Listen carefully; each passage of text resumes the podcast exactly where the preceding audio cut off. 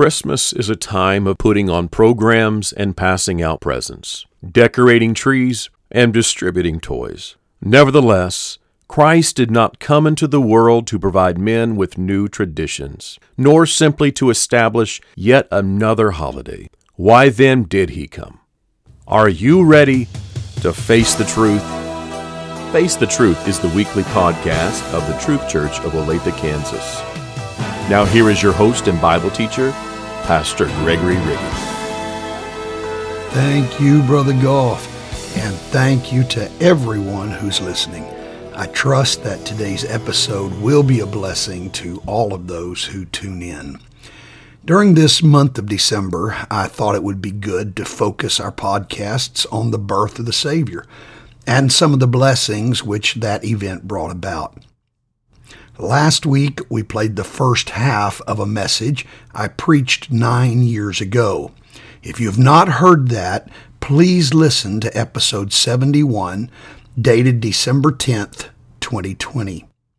If you have heard it already, then I invite you to go with us now to our Christmas Eve service 2011 as I play the conclusion of the message that I preached entitled, More Than Mary's Baby.